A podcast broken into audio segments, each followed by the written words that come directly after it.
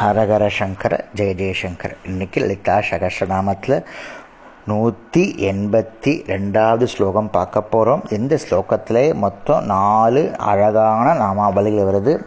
ஆபால கோப விதிதா சர்வான் உல்லங்கிய சாசனா ஸ்ரீ சக்கரராஜா நிலையா ஸ்ரீமத் திரிபுர சுந்தரி அப்படின்னு ஸ்லோகம் எந்த ஸ்லோகத்தில் வரக்கூடிய நாமாவளிகளை நம்ம பார்க்கலாம்.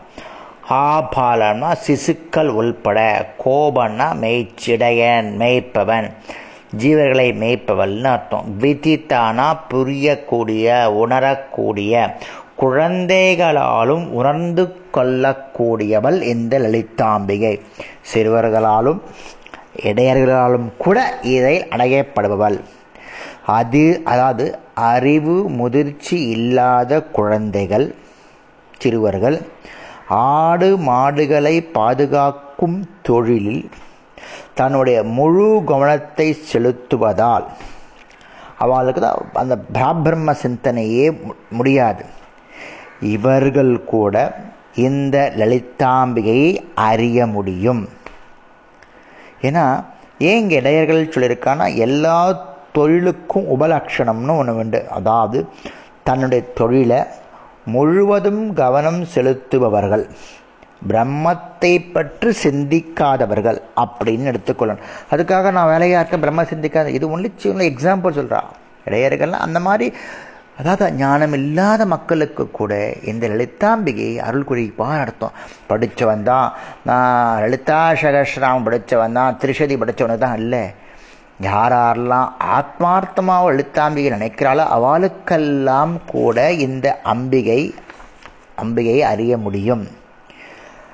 இப்படி எல்லோராலும் அறியக்கூடியவள் ஆதலால் அவர்களுக்கு வந்து ஜனங்களுடைய மத்தியில் அதிகமான மரியாதை உண்டு.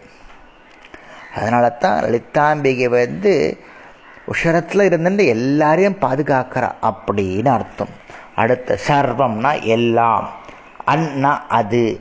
உல்லாங்கியனா மீறுதல் கீழ்ப்படியாமை. சாசனா ஆசனம். அவள் ஆணைக்கு உட்பட்டே அனைத்தையும் இயங்க வைக்கும் அதிக வல்லமை பெற்றவள். அப்படி அதாவது நடத்தினா யாராலும் எவராலும் மீற முடியாத கட்டளைகளை உடையவள்.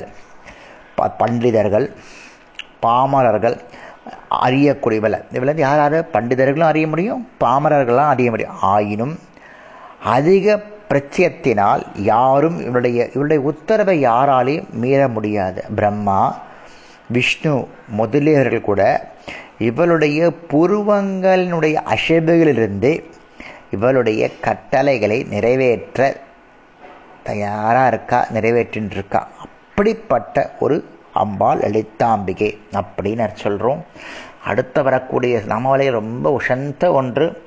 ஸ்ரீ சக்கரராஜ நிலையா. ஸ்ரீ சக்கரம். ஸ்ரீ சக்கரம்னா பிரபஞ்சம். மகாமேருவின் யந்திர வடிவம்.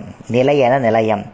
பேராஷ் பேர அரசியாக மகா எந்திரத்தின் ஸ்ரீ சக்கரத்தில் வீட்டிருக்காள் அம்பா அம்பாள் அம்பாள் அம்பாள் லலிதாம்பிகை லலிதாம்பிகை லலிதாம்பிகை ஸ்ரீ சக்கரத்தில் உட்காந்துட்டு இருக்கா வந்தாச்சு இப்போ. கடைசி ஸ்டேஜ் வந்துட்டு இருக்கும் ஸ்ரீ சக்கரத்தை தன் இருப்பிடமாக கொண்டவள் இந்த லலிதாம்பிகை.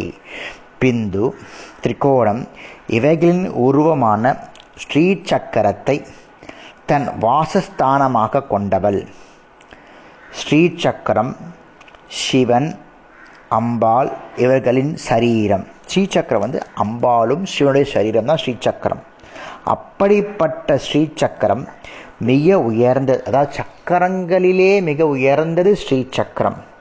சக்கரராஜம் ஸ்ரீ சக்கரராஜம் அப்படின்னு சொல்கிற அந்த ஸ்ரீ சக்கரத்தில் அம்பாள் அமர்ந்துருக்கா அப்படின்னு சொல்கிறான் அடுத்தது ஸ்ரீமத் திரிபுர சுந்தரி ஸ்ரீ திரிபுர சுந்தரையாக ஆளுபவள். சிறப்புமிக்க திரிபுரரின் மனைவி.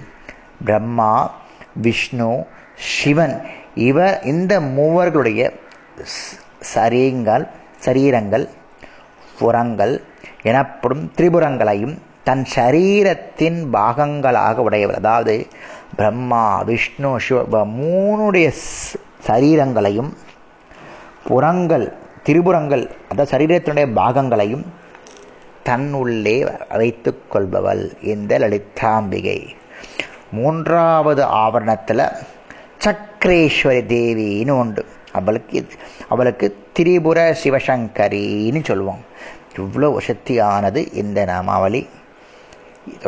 இந்த ஸ்லோகம் இத்தோட முடிகிறது. நாளைக்கு அடுத்த ஸ்லோகத்தை பார்க்கலாம். நாளைக்கு ஆயிரமாவது அதாவது சகசிரம் முடிய போகிறது முடிஞ்சது என்றால் முடிந்தது என்றால் இன்னைக்கு அதாவது நாளைக்கு ஒரு பால் பாயசமோ சக்கரை பொங்கலோ உங்களுக்கு என்ன பிடிக்கிறதோ அதை அம்பாளுக்கு நைவேத்தியம் பண்ணுங்கோ. நம்ம லலிதா சகசிரநாமம் நாளையோட முடிகிறது. ஆயிராவது நாமாவளி சொல்ல போகிறோம் அந்த சமயத்தில் நம்ம எல்லாம் குதூகூலமாக இருக்கலாம். முடிச்சுட்டு அழகாக நைவேத்தியம் பண்ணிவிட்டு முடிஞ்சால் எனக்கு அமுச்சு வைங்கோ. அதாவது எதுக்கு சொல்ல வரேன்னா ஆத்மார்த்தமாக பண்ணுவோம் நைவேத்தியத்தை. கொஞ்சம் இருந்தாலும் போதும். ஒன்றுமே இல்லை பாலில் கொஞ்சம் அரி அரிசி அரிசியை போட்டுட்டு வேக வச்சு பால் பாயசம் பண்ணுங்க. எத்தாசக சிலைத்தாம்பிக்கை என்னென்ன பிடிக்கும்னு சொல்லியிருக்கோம். சாதம் பிடிக்கும் தேங்காய் சாதம் பிடிக்கும் எலுமிச்சி சாதம் பிடிக்கும் பாயசம் பிடிக்கும் சக்கரை பொங்கல் பக்கம் சக்கரை அண்ணா பிடிக்கும். நிறைய பிடிக்கும். உங்கள் மனசுக்கு ஏற்ற மாதிரி அம்பாளுக்கு நாளைக்கு பண்ணுங்கோ நாளைக்கு சகஸ்ரநாமம் பூர்த்தியாக போகிறது அதனால் சொல்கிறேன் ஹரஹர சங்கர ஜெய ஜெயசங்கர்.